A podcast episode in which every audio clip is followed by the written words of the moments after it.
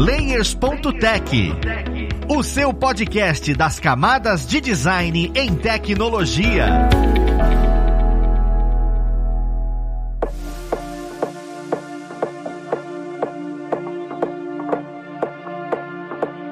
Olá, ouvintes! Eu sou o Luiz Lima, designer e professor aqui na Plataforma Alura, e vamos para mais um Layers.tech, o seu podcast das camadas de design em tecnologia. E na conversa de hoje, nós vamos ter muita tecnologia, porque nós vamos falar sobre o três D na produção audiovisual. Sabe, quando você olha aquilo e fala, caramba, que maravilhoso, e de repente você vê o make-off e fala, ah, isso não existe? Então, nós vamos falar e entender como é que isso é feito um pouquinho, mas vamos lá pro papo, porque esse aqui vai ajudar a gente nele. Nós temos aqui hoje, como convidado, o senhor Bruno Cruz. Ele que é um modelador três D, é um produtor e também é professor aqui na Plataforma Alura. Seja bem-vindo, Bruno. Muito obrigado pela oportunidade, Luiz. Muito obrigado, muito obrigado, muito obrigado. Vamos que vamos, é isso aí. Maravilhoso, eu que agradeço a sua presença, Bruno. E juntamente com o Bruno, nós temos aquela peça que sempre tá aqui e brilha com a gente, que é o senhor Anderson Gaveta. Seja bem-vindo, Gaveta. Olá, pessoas! Tudo bem com vocês? Eu estou aqui para adaptar pitaco mais uma vez numa área que não é a minha, que é três D.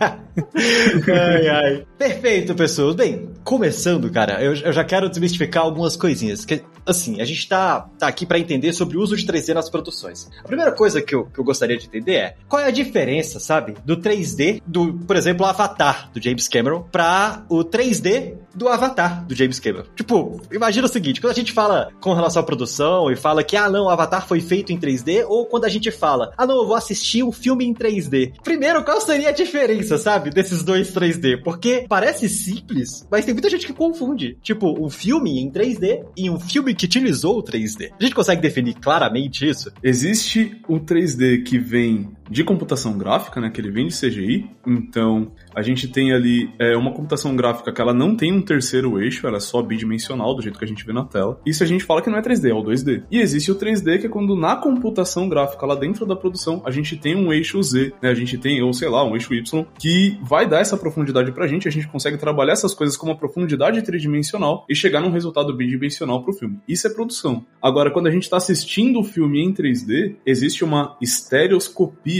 Que palavra esquisita é essa? Eu tenho uma imagem destinada a cada olho que vai receber essa informação, então tem uma imagem pro olho direito, outra pro olho esquerdo, e tem um óculos para filtrar isso, para levar uma imagem para cada uma. Então, a imagem bidimensional a qual eu cheguei lá na produção, ela vai chegar agora com uma sensação de profundidade. Então, o três D que eu assisto, ele é simplesmente uma ilusão de profundidade do espectador, e o três D na produção não. Ele é uma coisa que quem tá produzindo a computação gráfica entende que tem uma profundidade ali e começa a trabalhar com essa tridimensionalidade. Basicamente, são duas diferenças, né? O, é o três D para fazer o filme e o três D na experiência de se assistir. Uma coisa é você fazer, outra coisa é você assistir. Uma coisa é você usar um elemento tridimensional para botar um elemento na, na imagem lá. Outra coisa é essa sensação, você ter a real sensação de que você tá vendo algo tridimensional, saltando. E para isso é, é o que o Bruno falou, você engana as pessoas com a distância dos seus olhos, né? Então, se você tem um elemento na sua frente, você imagina um, um, a tua mão, você tá olhando pra tua mão. Se você fechar o seu olho esquerdo e olhar pra sua mão, você vai ver ela de um ângulo. Se você fechar o olho esquerdo e abrir o olho direito, você vai ver ela um ângulo um pouquinho diferente. E aí, a junção dessa informação desses seus dois olhos faz a sensação três D. Então, o óculos três D é basicamente isso. Ele faz duas imagens, uma como se fosse o teu olho direito, outra como se fosse o olho esquerdo, e você ter essa ilusão ali na hora. É por isso que a pessoa que tem, sei lá, a pessoa tem um problema de visão, ela enxerga só de um olho. Ela não vai ter a sensação três D. Você necessariamente precisa dos dois olhos pra você ter essa ilusão. Tem um amigo meu que ele tem um problema de visão, ele só enxerga de um olho. Ele, pô, cara, eu odeio cinema três D porque eu só fico vendo... Eu só... É basicamente um, uma desculpa pra eu botar um óculos escuro na minha cara e eu não vejo a sensação três D. É uma bosta, mas é, é isso. Isso é estranho mesmo, porque eu tô falando tanto ultimamente sobre acessibilidade, cara, que coisa que não é necessariamente acessível, né? Porque quem não, não consegue, aí, sendo mais polêmico, faz diferença pra vocês, né? Agora, mais pessoal mesmo. Assistir o filme em três D, ou assistir o filme em dois D, nesse caso da estereoscopia, faz diferença pra vocês assistir o filme? Vocês preferem assistir em três D ou dois D? Ah, eu prefiro dois D. Eu odeio o filme três D, eu uso óculos, o óculos do três D nunca encaixa em cima do meu óculos, e enfim, é uma situação muito complicada. Eu gosto de assistir filme dublado e dois D, eu sou simples, e gosto de consumir coisas simples. Tá certo. Cara, eu, eu vou falar pra você. Eu acho que depende do, da produção. Em geral, eu não gosto. Eu gosto do três D quando é imersivo V R. Pra V R, eu acho muito legal. Que eu tô ali dentro, sabe? Óculos Rift, esse tipo de coisa assim, eu acho legal. Pra ver um filme no cinema com esse efeito três D, geralmente eu não gosto. Que geralmente é aquele óculos que atrapalha, é, geralmente é, ele deixa a imagem um pouco mais escura. E não, eu não tô tão imersivo porque tá aquele quadrado delimitado lá na minha frente, sabe? Ah, você se sente no filme? Eu falo, não, eu não me sinto no filme. Eu tô vendo um quadrado com profundidade. É, é diferente, sabe? Então, mas assim, tem casos e casos. O primeiro Avatar, eu achei que fez diferença pra mim. Eu achei o fato dele ser o três D, o três D dele, como ele foi filmado pensando nisso, eu acho que aumentou a minha imersão. Diferente do novo Avatar. O novo Avatar eu já achei, não fez tanta diferença pra mim. Eu preferia ter visto esse filme sem três D, sabe? Então eu acho que depende da, da mídia, depende da aplicação, mas pra filme padrão geral, esse padrãozão de botar todos os filmes que vão pro cinema com três D, eu não gosto muito não. É, eu pergunto isso porque assim, pra mim também não faz tanta diferença. Eu acho que pra mim o único que fez diferença foi a Origem dos Guardiões. Uma vez que eu assisti, assisti em três D, pra mim fez bastante diferença esse filme, mas mais porque assim, se eu quiser produzir este três D em específico, dentro, por exemplo, do meu canal do YouTube, eu, eu consigo fazer isso em casa ou isso é mais em produções maiores, né? Existe uma certa facilidade de produzir esse três D que é a ilusão pra pessoa que tá assistindo? Caraca, que pergunta! Pô, se falar de YouTube, eu não sei. Eu acho que sim, porque eu acho que tem esse tipo de tecnologia do YouTube, ou então testes assim no YouTube. Mas eu, eu confesso pra você que eu não sei te afirmar, primeiro falando de YouTube, se tem isso. No, no Instagram, coisa assim, não. Porque você precisaria, pra gerar essa, essa, essa ilusão, você precisaria ter um, um, um vídeo com duas informações de, de imagem ali, né? Uma que vai, iria pro seu olho direito, outra que iria pro seu olho esquerdo, e o óculos iria bloquear, ia filtrar cada uma delas, né? Algum óculos, alguma coisa nesse sentido. Então, acho que no máximo que a pessoa pode fazer é aquele velho olho, aquele três D azul e vermelho, que é meio que isso, assim, eles botam uma imagem totalmente vermelha e uma imagem totalmente azul. Na lente que tá com a imagem ver...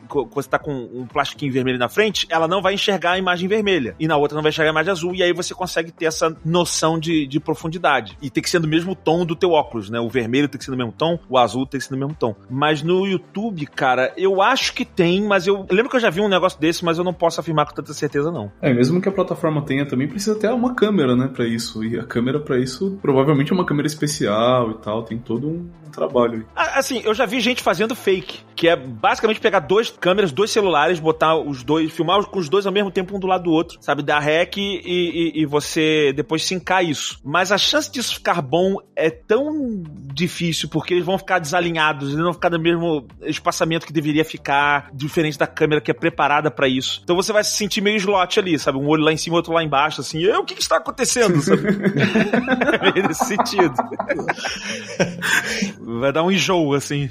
Mas total sentido, até porque na época que isso estourou, teria muita gente fazendo pro YouTube, provavelmente, então se a gente não viu é porque não é tão fácil, assim, de você conseguir esse tipo de resultado. Mas, dando um passo pra trás, né, a gente viu a diferença desse três D, que é esse três D mais na produção mesmo, e na experiência final, com o três D pra desenvolver o produto, pra desenvolver o filme, ou a animação. Só uma coisa, a gente tá falando isso daí que é mais difícil na filmagem. Se você tem uma animação três D, por exemplo, aí, aí passa a ser muito mais fácil, porque você já pode fazer isso de forma digital. Você já, já exporta, talvez, eu não, eu não sou entendido assim de programa de três D, mas você já pode fazer duas câmeras ali linkadas uma na outra, né? Uma com um pouquinho mais, pra, mais ou menos simulando a distância de olhos humanos e exportar essas duas informações. Eu não sei como é que você faz o arquivo que tem essas duas informações. Assim como áudio, né? Você tem áudio sete ponto um, cada canal tem um, uma informação diferente, você tem um vídeo também que vai ter canais diferentes. Tem canal de legenda, esse tipo de coisa assim. Então, acho que de uma forma digital daria pra você exportar isso daí de uma forma mais fácil do que filmar. Faz total sentido, realmente faz total. Porque você, na final você não vai precisar da filmagem ou da captação bruta, né? Você tá digital desde sempre, então você consegue trabalhar bem com os canais. E aí, a gente vendo sobre esse três D, acaba tendo essa limitação, que é mais essa experiência. Já o, o três D de, de aplicação, o três D dentro do produto, fica uma coisa onde hoje é usado, assim, de maneira excessiva. E aí eu queria entender um pouquinho como é este processo, né? Inicialmente, quais softwares a gente tem hoje no mercado que é importante a gente saber que existe e vai trabalhar com a parte audiovisual. Qualquer software três D, né, lida com isso, pode exportar para o audiovisual. Eu queria entender como é que é essa conversa entre o vídeo e, e esse elemento três D que a gente modela mesmo dentro do computador, sem ser essa captação. Eu acho que todo software três D vai conseguir, de fato, fazer o V F X, né? De fato, vai conseguir fazer essa integração com o audiovisual que é captado. Porém, no mercado, existem softwares que são mais utilizados para isso do que outros, né? Como, por exemplo, o Maya, que é utilizado muito para animação e é utilizado muito para V F X também. Cinema quatro D é muito utilizado para isso. Hoje em dia, a gente tem Houdini, que é vai mais para aquele lado de simulação, de fumaça, de água, de gelo. E Unreal Engine também, né? Que tá aí com real time arregaçando na ponta da tecnologia do V F X. Eu conversei com um amigo meu que ele é três D, ele trabalha nesse, nessas empresas pequenas chamada L M, a Industrial Magic, a outra lá que fez o... o ETA, sabe? Essas coisas assim, o Fernando Royle. Essas empresas de garagem, né? É, essas empresas de garagem, assim.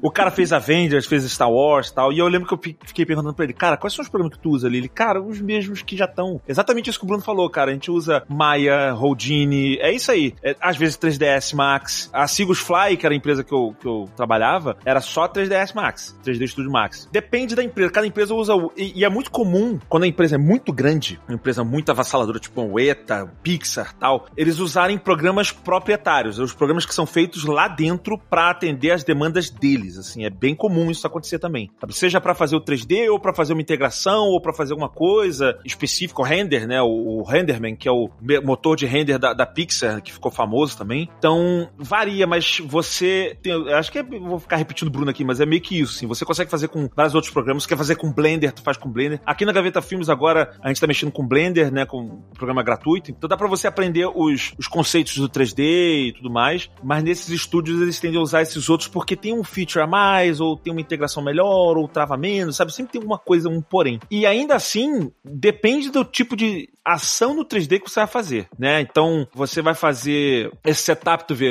simulação de fumaça que ele tá falando ali, ou qualquer outra coisa desse tipo, tem um Houdini. Se você vai fazer uma modelagem de um personagem, o pessoal faz muito no ZBrush, né? O pessoal usa muito ZBrush, mas aí é mais modelagem... Então, assim, depende de qual estágio do três D você tá falando, sabe? Sempre tem vários programas pra isso. E é ótimo porque, assim, está em liberdade, né? E você tem que entender vários caminhos e pra saber onde é que você vai atuar. Você até comentou, Gaveta, que, olha, não é minha especialidade, talvez eu tenha uma gafe ou outra aqui. E aí que vem a pergunta do normalmente quem faz os modelos três D não, não é quem insere no filme aquilo dali. Eu, eu imaginei, né, que ah, não, quem modelou vai também conseguir inserir. Eu queria entender um pouquinho dessa pipeline, né? Como é que funciona esse processo? Depois, depois que eu tenho, sei lá, um dinossauro feito no Blender, quem é que coloca isso no filme? Como é que isso fica com, com o seu famoso tá lá? Como é que eu acredito que aquilo tá ali em vez de, de ser só o bonecão em cima de uma filmagem? Porque eu tô, eu tô lidando com uma coisa real e uma coisa que eu fiz digitalmente. E eu eu me perco no meio desse processo todo. Não é só o três D, ou é só o três D que eu levo pra lá. Eu queria entender um pouquinho da pipeline. Ah, eu, o Bruno depois pode complementar isso daí bem melhor do que eu, mas normalmente são pessoas diferentes que fazem um... E até no três D, tem gente, pelo menos nas empresas que eu trabalhei, né, eu posso citar a própria Seagulls Fly, você tinha a galera que é mais especializada em modelagem, você tem a galera que faz animação, e você tem a galera que faz o shading, né, iluminação, tal, tal, tal, não sei o quê. Claro, você pode ter um cara que é o generalista, que faz tudo. O cara faz tudo, sim. O próprio Fernando Royle que eu citei aqui é um É um generalista, ele faz tudo. Se você deixar, ele faz tudo. Mas ele, ele é o que ele fala. Se você pegar um cara que é especializado em alguma coisa, em shade, ele vai fazer o shade em, em duas horas, um negócio que eu vou levar um dia pra fazer, né? Então... Mas normalmente varia, cara. É, a, a pessoa que faz a integração do, do personagem na, na cena, um dinossauro, tende a ser uma pessoa um pouco diferente da pessoa que fez a modelagem do, do, do personagem. E a, e a pessoa que fez a modelagem, ela vai fazer a modelagem, às vezes, baseado num concept art que foi um outro artista que fez. E aí o cara que faz a modelagem modelagem três D, não gastar um tempão fazendo um modelo três D pra depois chegar o diretor e falar, ah, o bico tinha que ser mais curto desse dinossauro, sabe? Então você faz primeiro no desenho, depois você faz no três D. Então, assim, tem todos esses... Normalmente é isso. Você tem um cara pra, pra fazer o concept, antes de você fazer o modelo, depois o cara faz a modelagem. Às vezes tem um cara que faz o rigging, que é só o esqueleto, pra preparar pra animação, e depois tem um cara pra fazer a animação. Depois que o cara faz a animação, tem um cara que faz a integração. Pode ser um dos caras que já participou de um processo anterior, ou não, né? Mas em empresas muito grandes tendem a ser pessoas diferentes, e aí o cara faz a integração no, no, no cenário, e aí depois tem um cara da... Esse cara da integração pode ser o cara da, da pós-produção, é o cara que mexe já num, num combustion, after, ou sei lá, os Houdini's da vida, ou coisas desse tipo, que vai integrando tudo. Normalmente tendem a ser esse, esse, esses passos, sabe? Mas, assim, eu tô te falando uma aplicação que é filme, tem tantas variações dentro disso que é difícil ser preciso. O Bruno, mais uma vez, eu acho que o Bruno sabe disso mais que eu, que mais mais do que isso que eu. Bom, lá atrás a gente tava falando das empresas de garagem, né? Citou o ETA, citou o Pixar. Aí pra você é. que não pegou isso, eu vou até amarrar essa pontinha que ficou solta. A gente tava sendo irônico, tá? Essas empresas não são empresas de garagem, são empresas enormes, são as maiores Como do mercado. Não? Como não? Como não? Deve até ter sido um dia, né? Mas hoje essa garagem já, já tá do tamanho de uma cidade já. Mas enfim, pra eu ter um profissional generalista que resolve tudo de uma vez, esse profissional generalista normalmente ele é que nem um pato, né? O pato ele, ele grita, ele voa, ele nada, ele bica, mas ele não faz nada direito, né? Tudo que ele faz é meio torto. Não falando que os artistas generalistas fazem tudo torto, pelo amor de Deus, não é isso. Mas se eu tiver um especialista pra fazer cada coisa, logicamente meu trabalho sai melhor. Agora, é muito mais barato eu manter um artista generalista do que manter um exército de especialistas. Então, à medida que a minha empresa é maior, eu vou ter mais departamentos para fazer cada etapa do processo. Se a minha empresa é pequena, eu vou começar a enxugar esses departamentos, acumular funções, até que eu tenha uma empresa muito pequena que vai acumular toda a função numa pessoa só. Então, assim, tem o generalista. Sim, ele vai trabalhar num monte de coisa, sim, mas quando ele tá no mercado atuando como generalista, provavelmente ele tá numa empresa menor. Se ele vai para uma empresa maior, isso começa a ser muito departamentizado cada vez mais. Existem, sei lá, se der uma pesquisada e der um Google, Acha, você acha pipelines de produção com mapinha, né? Tipo, sei lá, tem até documentário da Pixar falando, meu, começa lá no concept aí, vai pro departamento de modelagem, que aí manda pro rigging, que manda pra animação, que manda pro shading, que manda pro lighting, que manda pro rendering, enfim, fica aquela monte de departamentos assim, um atrás do outro, com um monte de documentação rodando em cima também, né? Não é só artista trabalhando, tem a galera da burocracia ali também cuidando desses cronogramas. Mas é basicamente isso, né? Numa pipeline muito grande, é um monte de gente que trabalha. Se a pipeline começar a ser enxugada, vai ser menos pessoas até chegar uma só. O que esse Fernando Royle, ele falou pra mim, ele é um generalista, ele trabalha nessas empresas grandes. Eu falei, e tem generalista? Ele falou, cara, tem, não é tanto, mas tem, normalmente tem os especialistas. Ele falou, tem que ter também o generalista, porque o generalista, ele tem vantagens em relação ao, ao, ao especialista. O especialista, ele vai fazer o shading, que é a iluminação melhor, vai fazer o quê? Mas o generalista, ele tem a vantagem de, como ele sabe todo o processo, ele pode evitar problemas lá na frente. De repente, o cara que é o, o cara que tá fazendo a modelagem, ele é o mestre da modelagem, mas o cara que sabe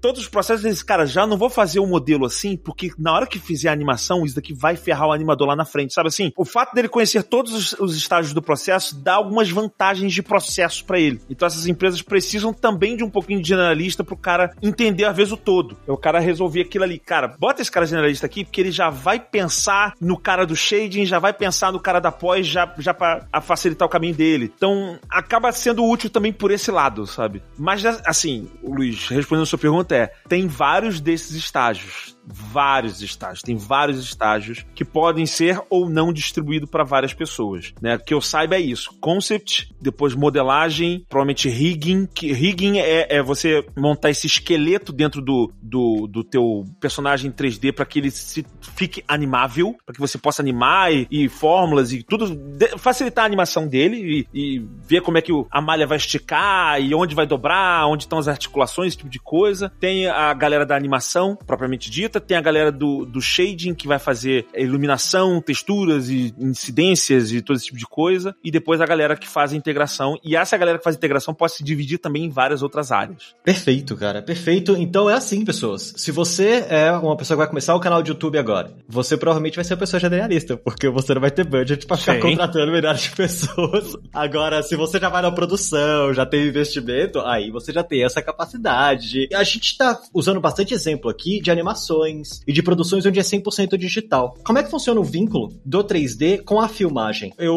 utilizo o software três D, a filmagem lá dentro, eu preciso pegar o elemento três D que eu fiz dentro do Maya, Blender ou qualquer uma dessas ferramentas e levar pro After Effects, por exemplo. Eu queria entender um pouquinho disso só para saber se eu também preciso estudar a pós-produção, se eu for trabalhar, por exemplo, no meu canal do YouTube. Eu também preciso entender isso, porque se eu mexo a câmera, sabe? Mexi a câmera e eu tenho o elemento três D, como é que esse elemento três D acompanha esse movimento de câmera? A gente conhece o tracking, mas é só isso ou tem outras coisas? Não sei se vocês conseguem trazer um pouco desse, desse know-how. Meu, esse universo é muito grande, dependendo da produção, dependendo do, do design mesmo, de como você desenhou o filme, a plástica do vídeo que você quer ter, isso vai ser alterado. Hoje a gente tem processos que, sei lá, o três D vai ser feito depois que o vídeo já foi gravado, porque eu tenho que entender o vídeo pra colocar o três D lá dentro, e hoje eu tenho processos também que o três D é feito antes. Hoje eu tenho processos processos que não usam nem mais chroma key, né? Tem aquele estúdio que é aquela telona gigantesca, redonda, em volta do personagem, que já tá colocando três D em real time ali. Varia bastante. Em todo caso, acho que nenhum conhecimento é desperdiçado. Até porque, voltando um pouquinho na pergunta anterior, né, a gente tava falando sobre a importância do generalista. Essa pessoa, normal, na minha experiência, pelo menos, né, no mercado de trabalho, normalmente quando aparece uma pessoa generalista que vai manjando de todo o processo, ela também tem uma propensão muito grande a chegar numa liderança, justamente por manjar de todo o processo, né? Então, aqui vale esse vínculo também para falar que nenhum conhecimento ele vai ser desperdiçado. Se você sabe muita coisa, você vai conseguir desenhar com mais propriedade a sua produção também, né? Existem mil formas de você capturar o movimento da câmera, porque o que você faz é o seguinte: você tem um, um objeto três D, certo? Eu quero botar um objeto três D numa filmagem minha. Então, basicamente, você vai ter que pegar o movimento da câmera e reproduzir ele. Então, quando eu fizer um... Se eu já fiz um objeto três D, um elemento três D, é bom que você já pode filmar ele de todos os lados, né? Você... É um objeto três D, então ele, ele pode ser rotacionado e tudo mais. O que falta agora é eu reproduzir o movimento da câmera para que ele rotacione e, e se comporte da mesma forma como se ele estivesse lá no, no cenário, né? E para isso, você pode fazer o tracking depois, né? Como eu já fiz no meu canal, é, eu reproduzi um, um, um clipe de, de funk que o cara vai andando e aí tem um, umas cenas paradas assim, você vai adicionando assim, como se os objetos estivessem no, no, no cenário. Eu faço um tracking no cenário, que é, ele, ele faz uma câmera virtual. Ele tenta reproduzir o movimento da câmera original, como ela foi filmada, e depois, você tendo essa câmera se movimentando de forma virtual, o objeto que você colocar três D ali, ele vai se comportar como se ele estivesse lá. Então, se a câmera vai, chega pro lado, você vai ver a parte do lado do, do objeto, e vice-versa. Tem como você pegar o movimento, o, o, as informações da câmera, e eu acho que é uma parte que eu não conheço muito, mas eu sei que tem como você filmar e você já gerar essa informação de movimentação da câmera digitalmente, você já importar no programa de três D, alguma coisa assim, já ó, qual foi a movimentação da câmera, né? Ele já, já faz os pontos de tracking já direto pra você, aí provavelmente é mais caro, tá? Eu, eu, eu no caso, não tenho essa tecnologia de já gerar os pontos de tracking pra mim na hora que ele tá filmando, eu simplesmente faço no tracking na, na, na marra ali, além de outras coisas como essa daí que o Bruno falou, que, né, que o estão usando no Mandalorian, em House of the Dragon, que é, eu esqueci o nome que fala, The Dome, sei lá, que eles fazem um, um, uns, umas telas L E Ds em três D, quer dizer, umas telas L E Ds em volta, e você tem um cenário três D que ele é renderizado ao vivo, né? Por que que ele é renderizado ao vivo? Porque conforme você mexe a sua câmera ali, o cenário ele vai se inclinando, porque você tem esse lance da perspectiva, né? Se eu tô olhando reto pra uma pedra ali, e um cenário, um, nuvens lá no fundo, e eu chego um pouco pro lado, essa perspectiva da pedra com a nuvem vai mudar, então ele já faz esse render ao vivo, de acordo com a posição da câmera, sabe? Eu sei que tá meio complexo isso, é muito difícil falar isso só com áudio, mas ele vai tentando fazer essa compensação de perspectiva ao vivo ali, então, por isso que ele tem que ser renderizado ao vivo lá na hora. Então, ainda assim, você, basicamente, é você tentar reproduzir o movimento da câmera. Ou você faz o movimento da câmera depois. Tem essa também. Às vezes você filma com a câmera parada e depois, na pós-produção, alguma coisa assim, você pega essa imagem e movimenta ela de um jeito pra que o movimento da... Ah, a câmera tava mexendo na hora. E nem tava. A câmera tava só parada. Você bota aquele movimento, ela dando uma tremidinha, como se ela estivesse sendo segurada na mão, sabe? Mas é assim que você faz. Você reproduz o movimento de câmera e o objeto três D tá ali, ele simplesmente vai acompanhar esse movimento e vai dar essa sensação de que ele tava lá. É, é muito bom entender como existem vários caminhos pra poder também trabalhar com a inserção disso dentro dentro desse tipo de material.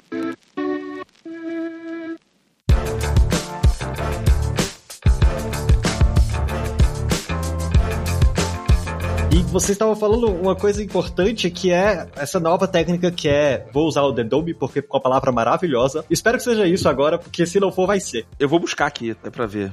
Mas é, eu, eu até lembro que eu vi, quando tava saindo o Mandalorian, que eles utilizam as engines que o, o Bruno falou, Unreal, pra poder criar esse elemento três D e a coisa aí movimentando junto, até pra, pra gerar mais imersão mesmo, né? A iluminação, ficar certinho. Porque a minha pergunta agora é, qual é o valor, né, do três D... nessas produções? Porque eu fico me perguntando, por que que eu tomo essa escolha? Uma pessoa tomaria essa escolha? Por que que você, Gaveta, ou você, Bruno, em determinadas produções toma essa escolha? Porque nos filmes antigos usavam mecatrônico, por exemplo, sei lá, Jurassic Park. E hoje a escolha de usar o três D vem por algum motivo. às vezes a imersão do mecatrônico é maior. Eu já vi muita gente falando, pô, era mais interessante porque o mecatrônico é algo palpável, até a interação do ator, da atriz com o elemento era diferente. Existe um motivo de fazer essa escolha do três D? É, é puramente artístico, ó, eu tenho mais liberdade com isso? Ou existem outros motivos além disso para escolher o três D em vez de você construir mesmo, o, igual a Gaveta fez a cabeça do boneco em um dos vídeos pra sair andando na rua, sabe? Em vez de colocar aquilo três D, fazer a cabeça mesmo. Ah, rapidinho, só um adendo aqui, não é The Dome, é The Volume. Ah, olha! The Dome é tão mais bonito. É, eu prefiro The Dome também, era, era mais legal, né? É The Volume, eu vi aqui. Eu acho, como tudo que você faz em produção audiovisual, é uma junção de fatores. É custo, tempo de produção, tudo isso entra em conta, sabe? Assim, e eu diria o quanto você sabe ou não o que vai acontecer, o quanto você precisa alterar ou não isso na pós-produção. Por isso que eu falo, cada caso é um caso. Vai ter um caso que o animatrônico vai ser melhor do que o, o, o três D, porque é uma cena que tá um pouco no escuro, você não nota tanta diferença se você fizer com animatrônico ou se Se você fizer com um boneco três D. Eu preciso alterar isso depois ou não, né? Teve o caso aí do Avengers, do Ultimato, que os caras fizeram e os caras não tinham, não deu tempo dos caras fazer. Mas deu tempo, porque também o universo cinematográfico da Marvel é tudo feito uma coisa em cima da outra. Então os caras iam ter que fazer o uniforme depois, não ia dar tempo de produzir o uniforme. Os caras fizeram o uniforme em três D, né? O uniforme dos caras foi colocado depois da pós-produção, mas porque se eles parassem pra fazer a produção do uniforme depois, ia demorar mais tempo, ia ter que produzir o uniforme, ter que fazer teste de uniforme, assim, pra pós-produção ia ser melhor. Só que no cronograma que eles tinham, ia atrasar toda a produção do filme se eles parassem pra fazer o uniforme. Então, o cara faz o uniforme três D. Então, nesse caso, foi um problema de, de travar toda a produção do filme, da filmagem do filme. Não é necessariamente que era a solução mais fácil, era a solução mais fácil pro problema que eles tinham, entendeu? Às vezes, você tem um tempo que vai ser mais... Você precisa... Cara, não dá tempo de fazer isso daqui. Dá pra fazer uma maquete disso aqui tudo, mas vai demorar muito. Então, vamos fazer isso aqui na pós-produção. Às vezes, é por questões de... de credibilidade mesmo, olha, se fizer um boneco, se fizer três D, vai, vai, vai, vai ficar mais crível, né? Às vezes você, a sua cena é no dia de sol e você vai ter que botar um objeto três D debaixo de luz do sol, do sol de meio-dia, sabe? Pra você fazer a integração de algum personagem três D em sol de meio-dia tende a ser mais difícil do que tá na penumbra, tá não sei o que lá, então ou você vai se garantir muito nesse três D, é uma mega empresa, ou algum outro problema, entendeu? Assim, não tem tanto a ver com credibilidade, às vezes é credibilidade, às vezes é tempo de produção, às vezes é custo, às vezes pra você, o objeto que você quer fazer, ele é muito caro de fazer no três D, porque você vai ter que fazer ele de uma forma específica que de repente você fazendo fisicamente lá um, um objeto é mais rápido, é mais prático, é mais barato, sabe? Então eu, eu não vou conseguir precisar pra você o que que muda, sabe? Varia muito. Um dinossauro vai ser mais... Vai ser difícil você fazer um bonecão gigante e vai enganar. Um bonecão gigante vai ficar mais na cara que é um bonecão, então tu faz três D. Em compensação, você vai fazer um monolito gigante. Às vezes é mais fácil você só construir o monolito do que você fazer ele em três D, porque você vai ter que fazer a integração do três D ali e ele tá lá. Cara, só constrói esse... Vai ser mais barato a gente construir essa bosta desse monolito gigante do que a gente fazer ele em três D, entendeu? Depende do que você tá fazendo. Sem falar que tem objetos pequenos também, né? Tipo, ah, um revólver, uma faca, uma garrafa que vai quebrar na cena, esse tipo tipo de coisa não compensa fazer no três D, até porque tem manuseio e tal, vai ter um trabalho gigantesco. Mas eu sou um cara que defende o três D pra tudo. Pra mim tudo tinha que ser computação gráfica, live action nem deveria existir. Olha aí, olha aí. Aí ferrou, hein? Não, aqui eu exagerei, eu fui muito radical. Live action tem que existir sim, gente. Calma, não crucifiquem o professor de vocês, nem o futuro professor, talvez, se você estiver pensando em se matricular na Alura.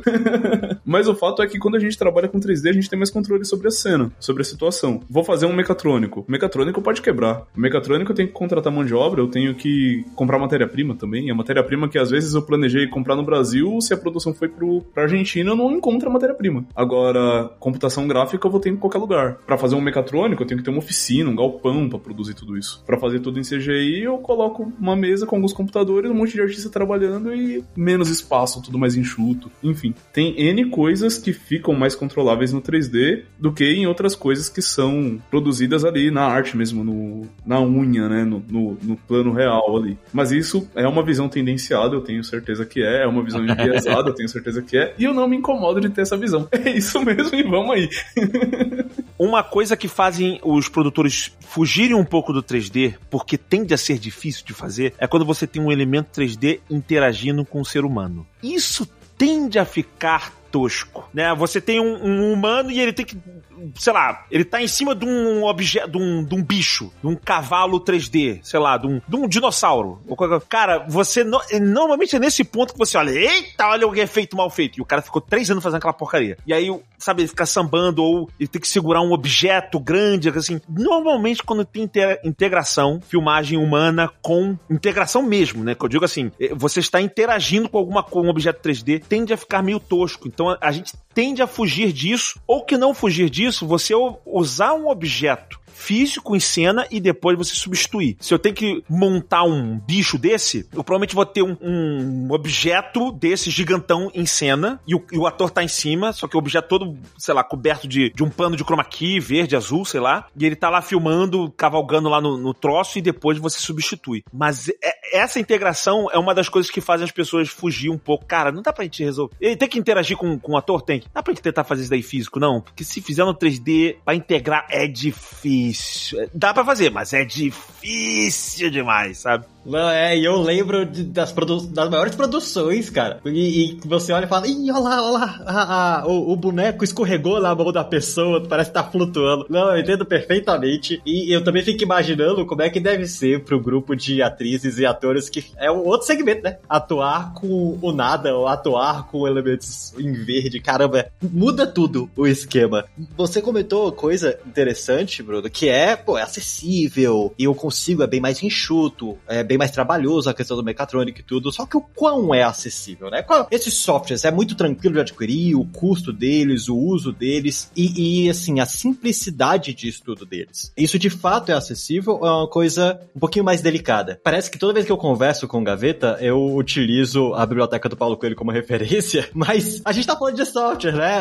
É normal as pessoas olharem e irem por meios escusos pra poder pegar esse software, pra poder estudar. Como é que é a acessibilidade pra ele? Quando a gente tá falando de empresas grandes, quem tá trabalhando ali, os artistas e as artistas que estão naquela produção, são deuses, né? Não, não, não são meros mortais, como esse que vos fala aqui. São, é uma galera que manja muito. Então, pra você chegar no nível de entender como chegar naquele nível, vamos, vamos falar que tem um degrau aqui, e que esse degrau, quando você chega nele, você já é uma pessoa sênior em qualquer produção brasileira, sabe? Então, pra você chegar nesse degrau, tudo é acessível. Então, vai ser Blender, vai ser Maya, tem, enfim, você tem facilidade pra aprender essas coisas, e são softwares que você consegue adquirir com facilidade. Eu falei Blender e Maya, mas assim, são infinitos, tá? Eu só dei dois exemplos aqui pra seguir com a conversa. Mas a partir do momento que você chega num conhecimento ali mais avançado dessas ferramentas, você já consegue vislumbrar como se especializar em outras ferramentas que vão te colocar nessas posições. E aí, a partir daí, eu já não tenho certeza se isso é totalmente acessível ou não. Eu chutaria que esses programas acabam seguindo o padrão de preços de, até de edição de vídeo, né? De outros programas de edição de vídeo, assim, tem uns que são mais baratos, tem uns que são mais caros. Com os programas gratuitos, você consegue chegar no nível necessário pra quando você tá numa empresa dessa e pegar um programa caro, você não vai aprender o mais importante, você não precisa passar ao aprendizado do mais importante, que é você saber fazer o trabalho. Você só vai aprender, ah, eu sei fazer, sei lá, um, um movimento X. Você sabe fazer aquilo. Você, no, no programa, no, quando você muda do programa, você só tem que aprender onde é naquele programa que faz aquilo. Ah, no programa que eu aprendi no Blender, faz aqui. E nesse outro? Ah, nesse outro faz aqui. Você tem esse tempo de adaptação só de aprender de um lugar pro outro, mas acredito que seja isso, né? Você aprende com os programas gratuitos ou trials ou esse tipo de coisa, e você já consegue andar bastante já com esses programas três D. Não é isso, Bruno? É isso. Eu acho que vale um conselho. Assim, se, se eu tô aqui aprendendo a dirigir um carro, eu vou tirar minha carta, não importa se eu vou pegar um Fusquinha pra dirigir, se eu vou pegar uma Kombi, se eu vou pegar um Golzinho, não interessa qual é o carro que eu vou pegar. Eu tô aprendendo a dirigir carro, e eu dirijo qualquer carro. Então, quando eu tô aprendendo três D, quando eu tô aprendendo edição, quando eu tô aprendendo C G I de forma geral, eu sempre tenho que ter em mente que as coisas que eu tô aprendendo no software, eu tenho que aprender o conceito pra levar isso pra outro software quando eu precisar. E já, é uma coisa que já tem que estar tá dentro de quem tá estudando, entendeu? Tipo, tá aqui, eu tô vendo o que eu tô fazendo, mas eu tô vendo o que eu tô clicando numa ferramenta que tem um nome em específico, que traduzida pro português tem esse nome, opa, beleza. Então, quando eu for procurar isso em outra ferramenta, eu já sei mais ou menos onde encontrar, porque vai ter um nome parecido, ou porque faz alguma coisa parecida, né? E aí vai entrar nisso, né? Tipo, eu consigo transferir o conhecimento de uma ferramenta pra outra. Ah, isso é legal, até porque já responde uma coisa que eu ia perguntar, se dentro desse universo três D existe essas nomenclaturas, existe essa padronização, igual existe dentro do pacote Adobe, sabe? A pessoa que aprende Photoshop facilmente vai entender sobre máscara dentro do After, vai entender sobre Blur dentro do After, ou dentro de outras ferramentas da Adobe, porque tá dentro da Adobe, né? Então você acaba tendo essa, essa comunicação e a dessa padronização. E pelo que você comentou, Bruno, dentro do três D, meio que isso também existe. A ferramenta se conversam minimamente para que quando você entende esses conceitos, você consegue migrar de uma para outra.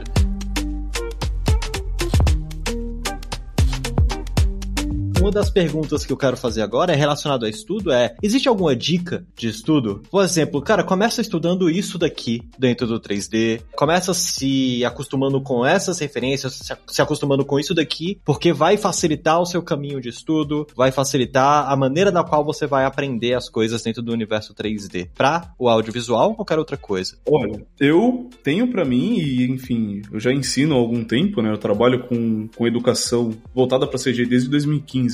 Toda ferramenta que você vai pegar provavelmente vai estar em inglês. Tenta traduzir tudo, tá? Não tô falando de deixar a ferramenta em português. Usa ela em inglês mesmo. Mas entenda a tradução de tudo que você tá fazendo lá dentro. Pra você, só. Porque aí você, você vai ter muito mais facilidade de levar esse conhecimento pra outras ferramentas. Tem coisa que a gente aprende no três D e aplica no After. Tem coisa que a gente aprende no After e depois aplica no Illustrator. É basicamente a mesma coisa. Às vezes muda o nome, às vezes muda o lugar de um botão, mas tá lá. Eu tava trabalhando recentemente em uma produtora e aí eu uso o Blender, migrei pro Blender faz tempo, já usei Maya, já usei Max, mas hoje na minha vida, depois que eu conheci o Blender, foi como se eu mudasse de religião. Agora eu só uso Blender, é isso, Blender é divino, Blender é tudo, Blender é maravilhoso. E do meu lado eu tinha um profissional muito bom de três D que usava Max, né? E aí ele ficou, cara, eu passei um modelo pra ele trabalhar e ele tava trabalhando, ele, cara, não sei como eu resolvo esse problema. Eu falei, cara, seleciona esses vértices e dá um joint. Ele, joint? O que que é joint? Pega tudo isso e faz virar um só. Ah, tá, dá um weld. Beleza, vou dar um weld então. Mas aí você pega pra traduzir o nome. Joint, juntar. Weld, soldar.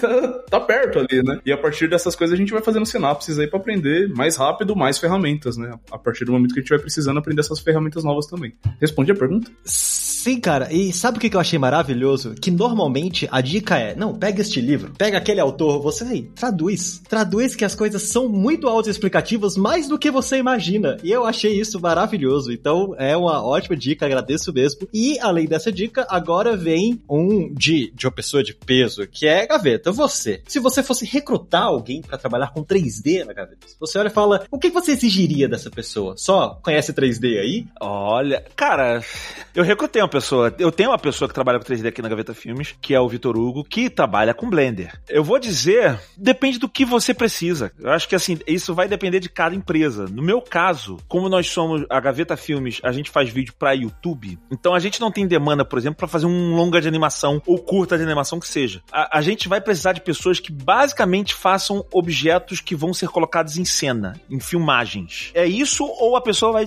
trabalhar em elementos de vinheta, certo? É, esse tipo de coisa. Então, no meu caso específico aqui, eu já tenho pessoas que fazem é, é, integração, vulgo eu, e o Lucas, que é o cara que também vai V F X aqui na Gaveta Filmes faz tempo. Então, só de saber disso daí, eu já sei o que, que eu preciso. Eu falei, cara, se eu preciso de alguém em três D aqui, eu vou precisar de alguém mais forte em modelagem em três D. Porque é uma coisa que eu não sei fazer, que é uma coisa que o, o Lucas, que tá aqui, também não sabe fazer. A gente sabe, só, só se for coisa muito básica, né? Um, um quadrado, ou... Tu vê, até... Eu lembro um dos vídeos mais famosos do meu canal, que foi o, o comercial de perfume. Todo comercial de perfume é igual, completamente sem sentido. Cara, eu tinha que fazer, no final, um vidro de perfume, e eu não sabia fazer. Então eu peguei modelos... Eu lembro que eu peguei um vidro, era um... Eu, eu criei um, um, um retângulo, apliquei nele uma textura de vidro, peguei um modelo pronto de uma lata de jet, de air jet, sabe? Aquele de, de spray, eu tirei a parte de baixo, peguei a parte de cima, colei no quadrado de vidro e falei que aquilo era o vidro de perfume. Ficou horrível, mas assim, é tão zoado que funcionou, sabe? Mas é, volta e meia eu tenho essas demandas, sabe? Assim, ó, cara, eu preciso fazer um vidrinho de, de, de perfume, alguma coisa. Se eu quisesse fazer ele um pouco mais customizado, eu já não tenho esse know-how pra fazer. Tinha um outro produto que a gente tava fazendo aqui que já era um pouco mais customizado. Então assim, a integração eu sei fazer. Importar ele pra um After Effects ou esse tipo de coisa eu sei fazer. Eu não sei fazer o modelo dele. Então eu precisava de um cara que faz o, o, o, o três D, a modelagem, o shading, e a animação seria bom, mas eu, eu ainda consigo fazer animação em três D, eu, eu sei fazer um pouco de animação em três D. Mas entende, assim, de, acho que depende muito mais da necessidade da empresa do que do cara saber ou não saber, sabe? E vai ter uma outra empresa que vai ter uma necessidade completamente oposta. Os caras, não, só vamos trabalhar trabalhar com um modelo pronto, eu preciso de alguém que seja muito bom de animação, ou de alguém muito bom de integração. Eu acho que cada empresa tem a sua necessidade, no meu caso foi esse, era um cara que sabia um pouco mais de modelagem pra ajudar a gente nesse gap que a, que a empresa tinha. Perfeito, cara, perfeito. É muito bom a gente perceber essa delicadeza e que o seu portfólio tem que atender a empresa que você quer entrar. É exatamente isso, porque eu, eu, eu dei o exemplo aqui do Fernando Royle. O Fernando Royle, um dos melhores artistas três D que eu já vi na vida, tava trabalhando, acho que ele tá na Weta agora, mas ele trabalhou na L M, trabalhou naquela que fez o Ex Machina, empresa grandona, eu esqueci o nome agora. Mas enfim, o cara trabalhou nas maiores, que fez Blade Runner também. O cara só fez Blade Runner, só isso. E ele conseguiu entrar nessas empresas e entrou na, na, na, no ramo porque ele tinha o que as empresas precisavam naquele momento. E ele é generalista, mas ele era generalista que fazia, ainda sendo um generalista, ele, ele aplicava, ele tinha alguns pontos fortes muito específicos, sabe assim? Ele era um cara muito bom de rigging, muito bom de rigging. Ele era um cara de, bom de, de integração também, mas era rigging, integração e tal. Às vezes a empresa precisava daquilo, sabe? Cara, a gente precisa de um generalista, de preferência alguém que seja bom de rigging. Então ele era o cara exato pro momento exato que a empresa precisava, sabe? Então é você ficar ligado no mercado, porque às vezes a sua especialização é exatamente como a empresa precisa. Não necessariamente vai ter o cara que, não, esse cara aqui vai estar... Tá... Às vezes você pode ser o mestre de shading e necessariamente no, no momento que você está procurando emprego, nenhuma empresa está precisando tanto daquilo ali assim, sabe? Tirando programação. Programação sempre... O programador sempre é, é, é, é requerido em todo lugar. Mas tem isso também, de você ser o cara certo na hora certa. Não é só competência, é um pouquinho de sorte também. Você que tá ouvindo, amiguinho, amiguinho, que é artista bom, assim, né? Que sabe que dá conta daquela vaga, não adianta de nada você ser bom naquela vaga e não ter portfólio, tá? Então, assim, seja bom, mas mostre que é bom. Também não adianta ter portfólio guardado. Faça o portfólio e mostre pra todo mundo ver que você é bom naquilo, porque senão ninguém te acha. Quem não é visto não é lembrado, pessoas. Isso, isso é uma verdade e, assim, normalmente quem trabalha com essa parte artística tem esse receio de estar tá presente, de se mostrar, tem essa síndrome do impostor que assola a gente, né, que trabalha com criação, mas não tenha isso, né? Mostre. Se tiver ruim, entre aspas, alguém vai vir, vai dar um feedback e você vai melhorar aquilo. E é assim que a gente cresce, alcança níveis maiores e em algum momento vai trabalhar na Weta. Com certeza o Fernando Royle não começou fazendo o que ele faz. Ele começou de um ponto de não sabia nada que estava fazendo e depois ele foi começar a melhorar aquilo que ele estava desenvolvendo, aquilo que ele estava construindo.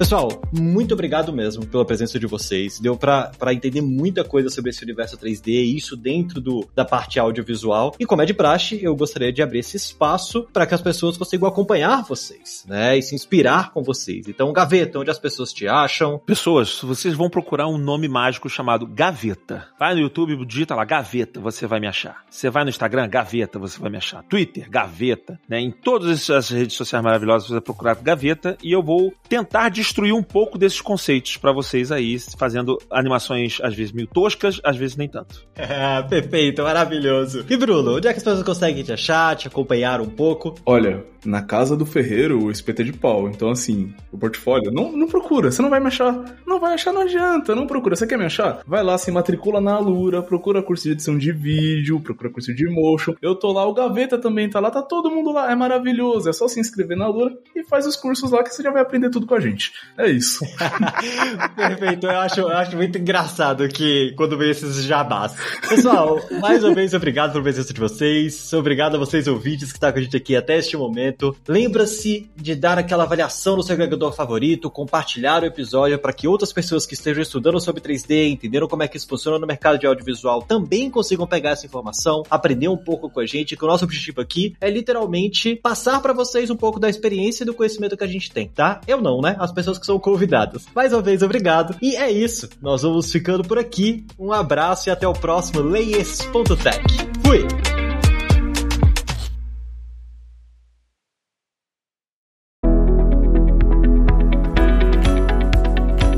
Este podcast foi produzido pela Alura, Mergulhe em Tecnologia, e Faculdade FIAP, Let's Rock the Future. Edição e sonorização, Radiofobia, podcast e multimídia.